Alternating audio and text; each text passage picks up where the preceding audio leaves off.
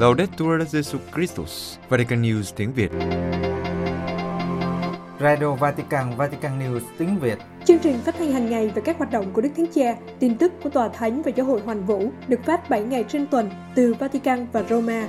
Mời quý vị nghe chương trình phát thanh hôm nay, thứ hai ngày 12 tháng 7 gồm có Trước hết là kinh truyền tin với Đức Thánh Cha Kế đến là giáo hội tuần qua. và cuối cùng là gương chứng nhân. Bây giờ, kính mời quý vị theo dõi kinh truyền tin với Đức Thánh Cha.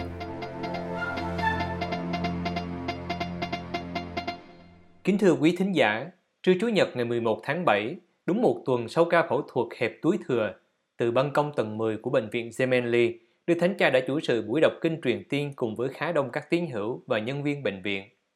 Sau kinh truyền tiên Chủ nhật tuần trước, Đức Thánh Cha đã rời Vatican để đến bệnh viện Gemelli, cách Vatican gần 10 km, để chuẩn bị cho ca phẫu thuật vào buổi chiều. Cho đến nay trong tiến trình hậu phẫu, sức khỏe của Đức Thánh Cha đang dần được phục hồi. Theo thông cáo của phòng báo chí tòa thánh, các diễn biến lâm sàng đáng được mong đợi và các xét nghiệm máu đều cho kết quả tốt. Trước khi đọc kinh truyền tiên, Đức Thánh Cha đã có một vài lời cảm ơn về sự gần gũi và cầu nguyện cho Ngài trong những ngày vừa qua. Ngài nói, Cari fratelli e sorelle, buongiorno.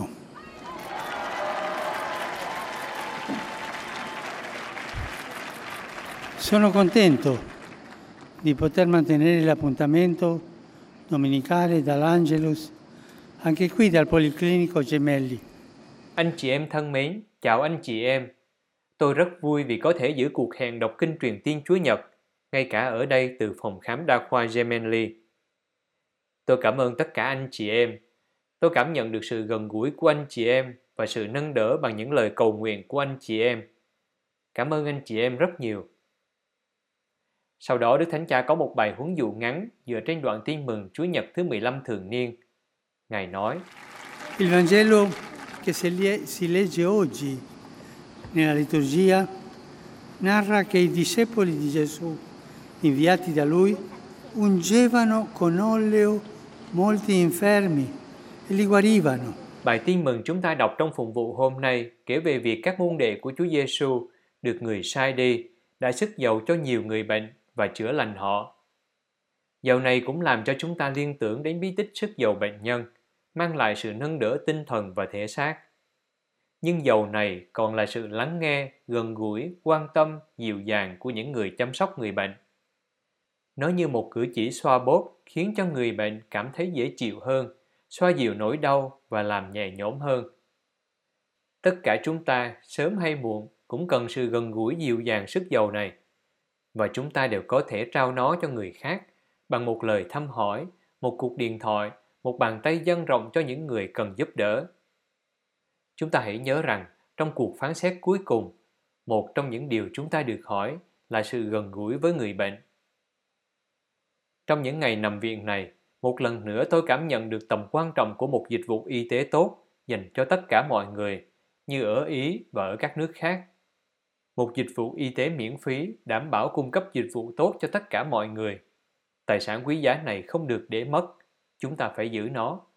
Và do đó, tất cả chúng ta phải dấn thân, vì nó phục vụ mọi người và đòi hỏi sự đóng góp của mọi người. Ngay cả trong giáo hội, đôi khi cũng xảy ra trường hợp một cơ sở y tế nào đó do quản lý không tốt, tài chính không tốt và ý nghĩ đầu tiên đến với chúng ta là bán nó.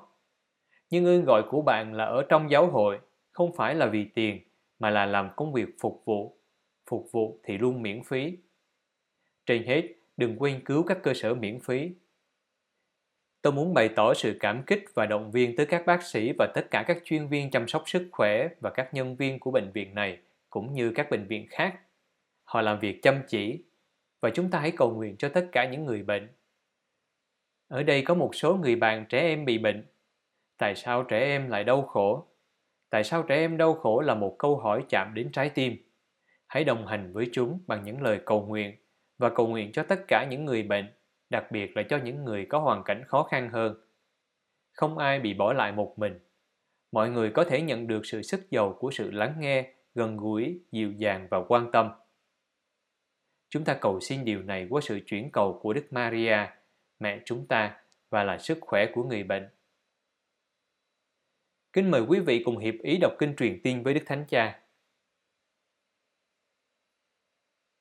Angelus Domini Unciavit Maria. Ave Maria, grazia plena, Dominus tecum. Benedicta tu mulieribus, e benedicto frutto ventris tu, Iesus.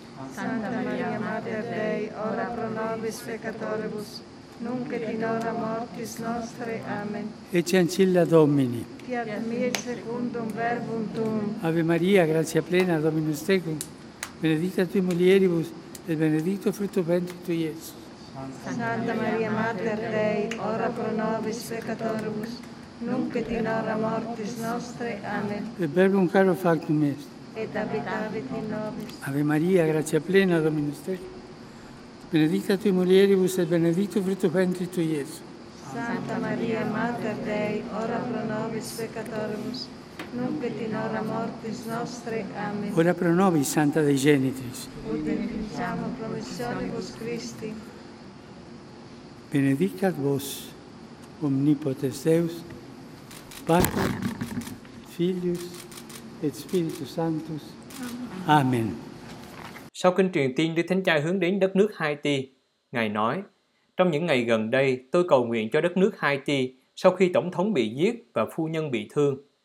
Tôi hiệp với lời kêu gọi chân thành của các giám mục Haiti, hãy hạ vũ khí xuống, hãy chọn sự sống, hãy sống với nhau trong tình huynh đệ vì lợi ích của tất cả mọi người và vì lợi ích của Haiti.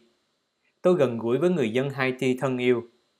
Tôi hy vọng vòng xoáy bạo lực sẽ chấm dứt và đất nước sẽ có thể tiếp tục hành trình hướng tới một tương lai hòa bình và hòa hợp. Đức Thánh Cha cũng nhắc đến hôm nay là ngày Chúa Nhật Biển, dành cho những người đi biển và những người có công việc và sinh kế trên biển. Tôi cầu nguyện cho họ và kêu gọi mọi người hãy quan tâm đến đại dương và biển. Hãy quan tâm đến sức khỏe của biển, nói không với nhựa ở biển. Đức Thánh Cha cũng xin mọi người cầu nguyện cho Ngài.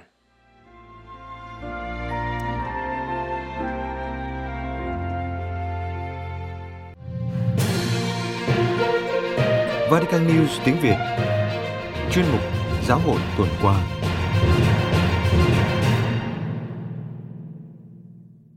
Các giám mục Hoa Kỳ hoan nghênh lệnh cấm hành quyết liên bang. Hoa Kỳ Sau khi Bộ Tư pháp Hoa Kỳ áp đặt lệnh cấm hành quyết liên bang hôm thứ Năm ngày 1 tháng 7, các giám mục của Hoa Kỳ đã hoan nghênh quyết định này của chính phủ và kêu gọi bãi bỏ án tử hình. Bộ trưởng Tư pháp Merrick Garland đã công bố lệnh cấm tử hình ở cấp liên bang và nói rằng mọi người đều có quyền được đối xử công bằng và nhân đạo. Trong tuyên bố hôm ngày 3 tháng 7, các đại diện của Hội đồng Giám mục Hoa Kỳ đã hoan nghênh lệnh tạm hoãn Đức Tổng giám mục Paul Cockley, Chủ tịch Ủy ban Công lý trong nước và Phát triển con người, và Đức Tổng giám mục Joseph Naumann, Chủ tịch Ủy ban các hoạt động vì sự sống, đã ủng hộ giáo huấn của giáo hội về phẩm giá của sự sống con người. Các ngài viết, giáo hội công giáo đã luôn dạy rằng mỗi người được tạo ra theo hình ảnh và giống với Thiên Chúa, và vì lý do này, chúng tôi luôn đề cao phẩm giá thánh thiêng của tất cả sự sống con người. Các ngài nói thêm rằng, các giám mục Hoa Kỳ từ lâu đã kêu gọi chấm dứt án tử hình, và chúng tôi làm vậy với sự hiệp nhất với Đức Giáo hoàng Francisco, người cũng đã ủng hộ việc chấm dứt hình phạt tử hình trên toàn cầu. Các giám mục Hoa Kỳ kêu gọi tiếp tục vận động không mệt mỏi để bãi bỏ án tử hình khỏi cả luật tiểu bang và liên bang của chúng ta khi chúng ta xây dựng một nền văn hóa sự sống. Tuyên bố kết thúc bằng cách nhắc lại rằng các giám mục Hoa Kỳ thường lặp lại lý do phản đối án tử hình. Thiên Chúa đã tạo dựng và yêu thương mọi người và chúng ta nên đáp lại tình yêu này bằng sự tôn kính đối với phẩm giá của sự sống mỗi con người, bất kể sự sống đó có vẻ bất toàn, không được hình thành, khuyết tật hay bị thử thách như thế nào. Thêm cuộc tấn công thánh chiến ở Niger, nhiều người bị giết và nhà thờ bị đổ cháy. Niger, cuộc tấn công của các phần tử thánh chiến nhắm vào hai ngôi làng ở khu vực phía nam Tilaberi là Fantico và Dobel, cách Burkina Faso không xa. Tin tức được xác nhận bởi tổ chức trợ giúp các giáo hội đau khổ. Những người sống sót sau cuộc tấn công đã chạy trốn đến giáo phận Burkinabe của Dori, đến thủ đô Niamey hoặc đến lãnh thổ của giáo xứ Terra. Thông cáo của Tổ chức trợ giúp các giáo hội đau khổ cho biết các nạn nhân bao gồm cả phụ nữ và trẻ sơ sinh. Theo các nhân chứng, những kẻ khủng bố đã tấn công các trung tâm dân cư hai lần, giết chết nhiều người tại Fantio. Mình Thánh Chúa bị ném xuống đất. Từng Đức Mẹ cũng bị phá đổ. Sách và nhạc cụ phụng vụ đã bị đốt cháy. Nhà thờ sau đó đã bị phong tỏa. Đây là giáo sứ thứ ba ở khu vực này của Niger bị hoang tàn do các cuộc tấn công và khủng bố của các nhóm cực đoan. Vụ tấn công diễn ra chỉ một tháng sau vụ thảm sát ngày 4 tháng 6 vừa qua tại làng Sorhan ở Burkina Faso, giáp biên giới với Niger. Đây là vụ tấn công nặng nề nhất do các tay súng thánh chiến gây ra ở nước này trong những năm gần đây, với hơn 160 nạn nhân, bao gồm nhiều trẻ em và nhiều nhà bị đốt cháy. Như tại toàn bộ vùng Sahel, Burkina Faso đã phải chứng kiến sự gia tăng đáng kể hoạt động của các chiến binh thánh chiến có liên hệ với nhà nước Hồi giáo kể từ năm 2015. Theo báo cáo của Tổ chức trợ giúp các giáo hội đau khổ về tự do tôn giáo trên thế giới, khu vực này là một trong những điểm nóng nguy hiểm nhất của chủ nghĩa thánh chiến ở châu Phi. Chỉ riêng Burkina Faso, số người phải di dời nội địa do mất an ninh đã lên tới gần một triệu người các giám mục Burkina Faso và Niger đã đề cập đến tình cảnh này vào cuối hội nghị hồi tháng 6 ở Ouagadougou trong tuyên bố mới nhất. Hội đồng giám mục Burkina Faso và Niger nhắc lại rằng bối cảnh hiện tại đáng lo ngại hơn bao giờ hết, chỉ ra rằng người dân Sahel không còn chắc chắn về tương lai của khu vực do sự lạm dụng khủng bố. Do đó, các giám mục đã yêu cầu nhà nước quản lý tình trạng này một cách mạnh mẽ và chặt chẽ hơn – bởi vì tương lai và sự tồn vong của giáo hội địa phương phụ thuộc vào điều này. Trong khi cũng đặt câu hỏi về tính hữu dụng, sự hiện diện của quá nhiều lực lượng ngoại quốc trên lãnh thổ với kết quả ngày càng thất vọng của những lời hứa. Tổ chức trợ giúp các giáo hội đau khổ từ lâu đã hỗ trợ giáo hội công giáo địa phương tại đây. Năm ngoái, tổ chức đã phân bổ 130.000 euro để hỗ trợ cho 8 dự án mới ở Burkina Faso. Chestan Swamy qua đời sau 9 tháng bị giam tù vì cáo buộc khủng bố. Ấn Độ Chestan Swamy, 84 tuổi, nhà hoạt động vì quyền của người bản địa và những người bị thiệt thòi ở bang Jharkhand, miền đông Ấn Độ, bị cơ quan chống khủng bố Ấn Độ bắt vào ngày 8 tháng 10 năm ngoái với cáo buộc liên kết với phiến quân Mouse và kích động nổi loạn, đã rút hơi thở cuối cùng vào ngày 5 tháng 7 tại bệnh viện ở Mumbai, nơi cha đang được điều trị COVID-19. Đức Công Mỹ Oscar Gracias của Bombay viết trong một tuyên bố, Chúng tôi vô cùng đau buồn trước sự ra đi của cha Stan Swami. Chúng tôi tạ ơn Chúa vì cuộc sống và sự dấn thân của cha Stan đối với những người dân bản địa nghèo và cuộc đấu tranh của họ. Đức Công Mỹ cũng than phiền. Việc bắt giữ Chastan thật đau lòng. Theo luật tội phạm Ấn Độ, một người là vô tội cho đến khi bị chứng minh là có tội. Chúng tôi mong đợi vụ việc được đưa ra và sự thật được công bố. Vào ngày 8 tháng 10 năm ngoái, Cơ quan điều tra quốc gia, đơn vị liên bang phụ trách các hoạt động chống khủng bố, đã bắt giữ Chastan tại Bagacha, một trung tâm hoạt động xã hội của dòng tên vì quyền người bản địa ở ngoại ô Ranchi, thủ phủ của bang Jharkhand. Vào ngày 23 tháng 10, một tòa án đặc biệt của cơ quan điều tra quốc gia đã bác bỏ yêu cầu tại ngoại của cha, kéo dài thời gian tạm giam thêm 2 tuần cho đến ngày 5 tháng 11. Sau nhiều lần từ chối cho cha được tại ngoại, vào ngày 22 tháng 3 năm nay, Tòa án đặc biệt của cơ quan chống khủng bố Ấn Độ một lần nữa lại từ chối yêu cầu trả tự do cho cha, bất chấp tình trạng sức khỏe không ổn định của cha, bị Parkinson và đi lại khó khăn. Vì bệnh Parkinson, cha Stan gặp khó khăn trong đời sống hàng ngày, kể cả việc uống nước từ ly. Cha phải nhờ đến các bạn tù trợ giúp trong những nhu cầu cơ bản khác. Ngoài ra, cha còn bị khiếm thính và các chứng bệnh liên quan đến tuổi tác khác. Thông cáo của Hội đồng dòng tên Á Châu cho biết, Cha bị ngừng tim lúc 4 giờ 30 phút sáng thứ Bảy ngày 3 tháng 7, sau đó sức khỏe xấu đi. Trong tuyên bố, Đức Công y Gracias lưu ý rằng cha Stan đã làm việc không mệt mỏi cho những người kém may mắn và bị áp bức, giúp họ cảm nhận được phẩm giá và được đánh giá cao. Đức Công y cho biết, chính Ngài đã tận mắt chứng kiến sự công hiến của các linh mục cho con người bộ tộc bị bóc lột. Công việc này có những thách thức riêng, nhưng cha Stan đã làm việc chỉ vì người nghèo. Ngài hy vọng rằng sự thật sẽ sớm được công bố và tên của cha sẽ được minh oan khỏi mọi âm mưu tội phạm. Đức Thiên Cha kêu gọi các giám mục nghi lễ Siro Malabat hiệp nhất với nhau. Vatican vào ngày 6 tháng 7 trong thư gửi đến các giám mục, linh mục, tu sĩ và giáo dân của giáo hội công giáo nghi lễ Siro Malabar, Đức Thánh Cha kêu gọi các thành viên của giáo hội này cử hành thanh lễ Kurbana theo hình thức thống nhất vì sự hiệp nhất và thiết ích hơn của giáo hội. Siro Malabas là một giáo hội công giáo đông phương có trụ sở tại Kerala, Ấn Độ, là một trong những giáo hội cổ xưa nhất của Ấn Độ. Thánh lễ được gọi là Quarbana, được cử hành với hình thức trang trọng vào các ngày Chủ nhật và các dịp đặc biệt. Trong thư đề ngày 3 tháng 7, Đức Thánh Cha nhắc lại tầm quan trọng của thỏa thuận đã được thường Hội đồng Giám mục của Giáo hội Siro Malabat nhất trí thông qua vào năm 1999 và nhiều lần tán thành trong những năm sau đó về một phương thức cử hành thánh lễ đồng nhất. Đức Thánh Cha xem đây là một bước quan trọng hướng tới việc gia tăng sự ổn định và sự hiệp thông giáo hội. Ngài nhắc lại dấn thân của Thánh Gioan Paulo II trong chuyến thăm Ấn Độ vào năm 1986, đã khai mạc nghi thức thánh lễ được sửa đổi và phong chân phước cho cha Kuriakose alias Savara và sơ Alfonsa Mutatubantatu tại sân vận động Nahru ở Kottayam vào tháng 12 năm 1992. Đức Gioan Paulo II đã nâng giáo hội Siro Malabat lên thành tòa tổng giám mục, trưởng và bổ nhiệm Đức Hồng Y Anthony Padizara của Eranakuam Kanamali làm tổng giám mục trưởng đầu tiên. Đức Thánh Cha lưu ý rằng mặc dù có một số khó khăn đòi hỏi sự phân định liên tục trong đời sống của giáo hội Siro Malabat, các quy tắc được chấp thuận cho việc cử hành thánh lễ đã mang lại kết quả đáng kể, bao gồm việc truyền giáo ở những nơi đó, đặc biệt là các giáo phận truyền giáo, nơi mà cả cộng đoàn đều hiệp nhất tuân giữ trong hòa bình và cầu nguyện. Và điều này chứng tỏ rằng sự đồng thuận liên tục của hàng giáo phẩm là hoa trái của Chúa Thánh Thần.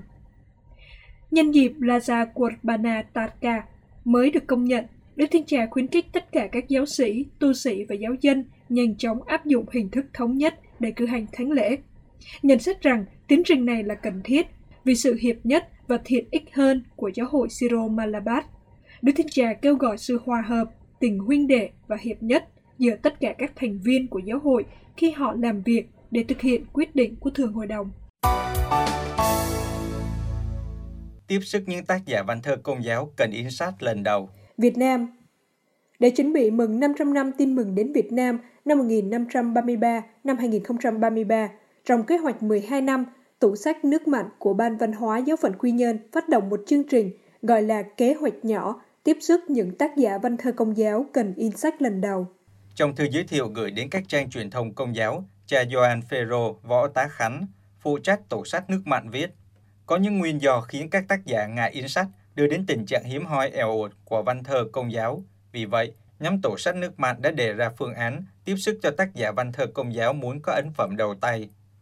Cha ghi nhận, dưới thực tế văn hóa đọc bị thoái hóa, số lượng người đón nhận ít, có thể do phẩm chất tác phẩm chưa được tốt, mà cũng có thể còn vì việc in ấn lẻ tẻ, không đủ sức lôi cuốn sự chú ý của người đọc.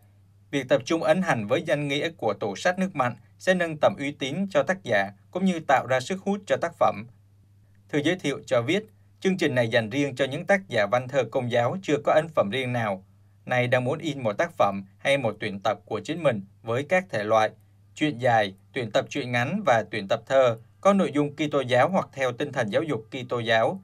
Riêng với các tác giả đã đạt giải viết văn đường trường, chương trình này tiếp tục thực hiện lời hứa, những tác giả đạt giải nếu có nhiều truyện ngắn khác có giá trị sẽ được tổ sách nước mặt hỗ trợ xuất bản một tuyển tập riêng dưới 200 trang với những truyện ngắn mang nội dung Kitô giáo, kể cả những tác giả đã có sách in. Cha Võ Ta Khánh cũng khuyến khích các tác giả mạnh dạn gửi tác phẩm. Đồng thời, Ngài kêu gọi Ban Văn hóa thuộc giáo phận, Đại chủng viện và các dòng tu nam nữ động viên các tài năng trẻ tham gia. Đặc biệt, liên quan đến chi phí xuất bản, cha Khánh cũng mong nhận được tấm lòng hào hiệp của các ân nhân. Trong thư, cha phụ trách tổ sách nước mặn lưu ý rằng, chương trình đã được Đức Giám mục Giáo phận Quy Nhơn phê duyệt và chúc lành để áp dụng cho mọi tác giả công giáo. Mỗi tác giả có thể gửi nhiều lần, mỗi lần một bản thảo, từ nay đến giữa năm 2032, tại email thơ công giáo a gmail.com. Giám đốc tình báo của Hàn Quốc đang nghiên cứu về chuyến thăm Triều Tiên của Đức Thánh Cha. Hàn Quốc, ông Park Jae-won, giám đốc cơ quan tình báo quốc gia của Hàn Quốc cho biết, ông đang làm việc cho chuyến thăm có thể của Đức Thánh Cha Francisco tới Triều Tiên. Ngày 6 tháng 7, trong thánh lễ kỷ niệm nhà thờ công giáo Siniyongdong ở Monpo thuộc tỉnh Jeolla, miền Nam Hàn Quốc, được tòa thánh nâng thành tiểu vương cung thánh đường. Ông Park Ji-won cho biết rằng ông sẽ gặp Đức Tổng giám mục Kim Hye-jung và sứ thần tòa thánh tại Hàn Quốc, Đức Tổng giám mục Alfred Suarez, để nói về chuyến thăm có thể tại Bình Nhưỡng của Đức Thánh cha Francisco. Ông Park Ji-won đã được bầu vào Quốc hội đại diện cho khu vực Mokpo. Ông đã đảm nhận chức vụ người đứng đầu cơ quan tình báo quốc gia từ tháng 7 năm ngoái. Ông từng là thư ký của Tổng thống Kim Dae-jung, người tại vị từ năm 1998 đến năm 2003 và đoạt giải Nobel Hòa bình vào năm 2000. Dưới thời Tổng thống Kim Dae-jung, ông Park Ji-won đã đóng một vai trò quan trọng trong việc tổ chức hội nghị thượng đỉnh liên triều đầu tiên giữa các nhà lãnh đạo Hàn Quốc và Triều Tiên vào đầu tháng 6 năm 2000. Trong chính quyền đó, ông cũng là Bộ trưởng Bộ Văn hóa, Thể thao và Du lịch. Bình luận về chuyến viếng thăm có thể của Đức Thánh Cha tại Triều Tiên, cha Nguyễn Đình Anh Nhuệ, Tổng thư ký Liên hiệp các hội giáo hoàng truyền giáo nói rằng, nếu Chúa muốn, Đức Thánh Cha có thể thăm Triều Tiên để bắt đầu một kỷ nguyên hòa bình mới. Chuyến viếng thăm của Ngài sẽ không phải là một điểm đến, nhưng là một điểm khởi đầu cho một thời kỳ hòa giải, hòa hợp, hiệp nhất và nhân dân tin mừng. Đó sẽ là một khoảnh khắc của ân sủng và phước lành cho toàn bộ bán đảo. Về phần mình, Đức cha Lazaro Jung Hang Sing cho biết, từ tháng 10 năm 2018, khi Tổng thống Hàn Quốc Moon Jae-in chuyển đến Đức Thánh Cha lời mời của Chủ tịch Triều Tiên Kim Jong-un và Đức Thánh Cha nói rằng chuyến viếng thăm có thể nếu Ngài nhận được lời mời chính thức từ Bình Nhưỡng. Đức cha không ngừng cầu nguyện để chuyến thăm Triều Tiên của Đức Thánh Cha có thể được thực hiện.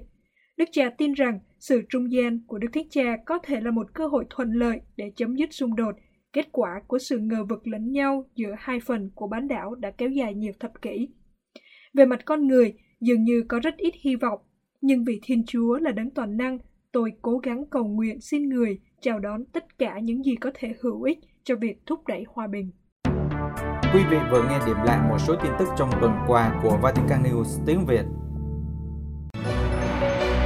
Vatican News tiếng Việt Chuyên mục Gương chứng nhân Ơn hoan cải của Astolfo Moreno từ một kỹ sư trở thành một linh mục nhờ hành hương đến Đức Mẹ Mẹ Du.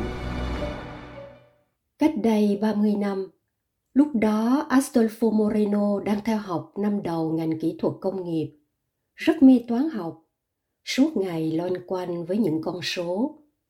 Mang danh là Kitô hữu, nhưng Astolfo không thực hành đạo.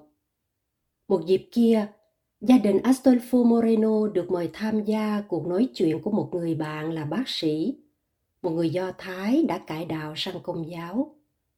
Ông chia sẻ kinh nghiệm cá nhân về biến cố Đức Mẹ hiện ra ở Mỹ Du. Đó chính là điểm khởi đầu hành trình hoán cải của gia đình Astolfo Moreno. Lúc đầu, mọi người lo lắng và đặt ra nhiều câu hỏi. Liệu Đức Mẹ có yêu cầu chúng ta xưng tội mỗi tháng một lần không? Đức Mẹ có tiếp tục hiện ra không? Chúng ta có buộc phải lần hạt mỗi ngày, có buộc phải ăn chay không? Rồi từng bước, cả gia đình khám phá ra đức tin dưới một góc độ khác. Một chân trời mới mang chiều kích hiện sinh hơn. Đức tin không chỉ là một truyền thống được lưu truyền, mà là một kinh nghiệm sống cá nhân mới. Đó là sự hiện diện của Thiên Chúa giữa nhân loại. Từ đó, cả gia đình bắt đầu tìm kiếm Thiên Chúa qua các nhóm sùng kính mẹ Maria, nhóm canh tân đặc sủng công giáo. Nhớ lại giai đoạn này, Astolfo Moreno khi đã là linh mục nói rằng ân sủng của Chúa đổ xuống trên cả gia đình tôi thật lớn lao. Sau khi nhận được ơn hoán cải, Astolfo vừa theo đuổi việc học, vừa thực hiện những bước quan trọng trong hành trình thiêng liêng cá nhân. Nhưng người trẻ này vẫn cảm thấy còn thiếu một điều gì đó. Từ lúc đó, Astolfo Moreno không quan tâm đến sự nghiệp tương lai, cũng không nghĩ đến việc lập gia đình. Đến năm cuối đại học, Astolfo có cơ hội gặp một linh mục, cha Jorge Londoño, người đã trở thành điểm quy chiếu và khơi mầm ơn gọi nơi Astolfo Moreno. Vị linh mục này cũng là một bác sĩ, rất khôn ngoan, vui vẻ, yêu thích thể thao, nhân bản, nhưng cũng rất có chiều sâu. Chính những điều này đã thu hút sự chú ý của Astolfo. Cha Jorge Londoño đã linh hướng giúp cho Astolfo phân định về ơn gọi linh mục.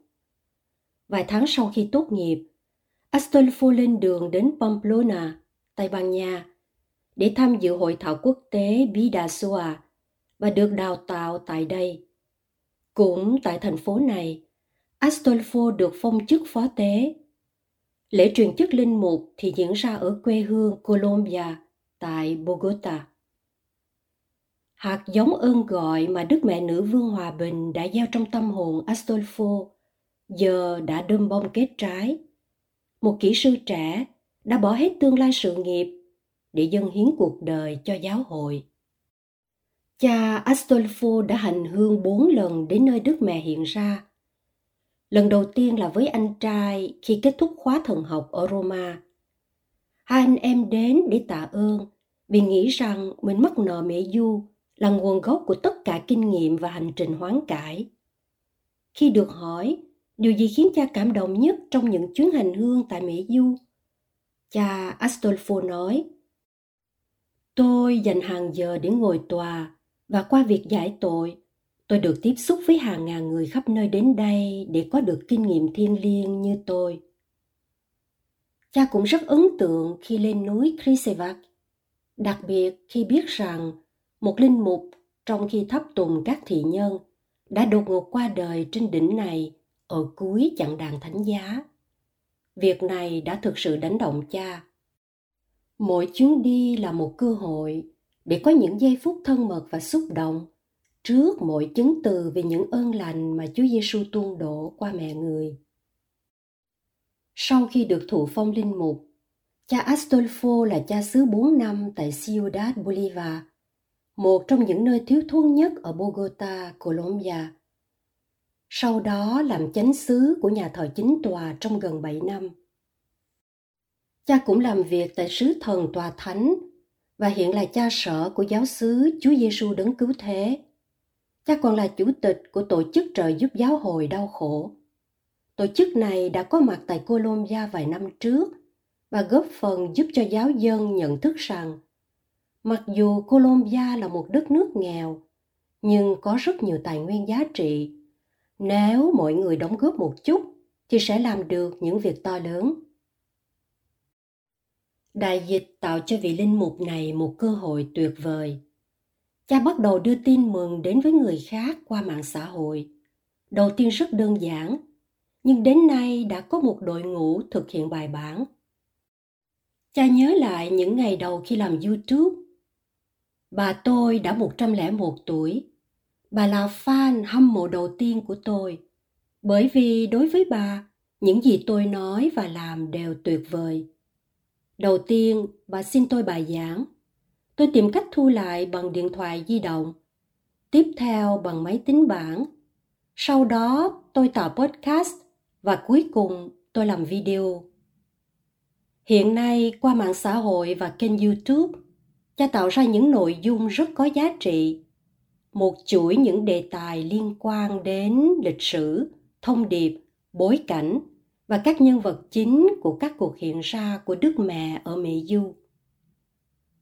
Cha Astolfo Moreno đã dành riêng cuộc đời mình cho Thiên Chúa và được sự che chở của nữ vương hòa bình.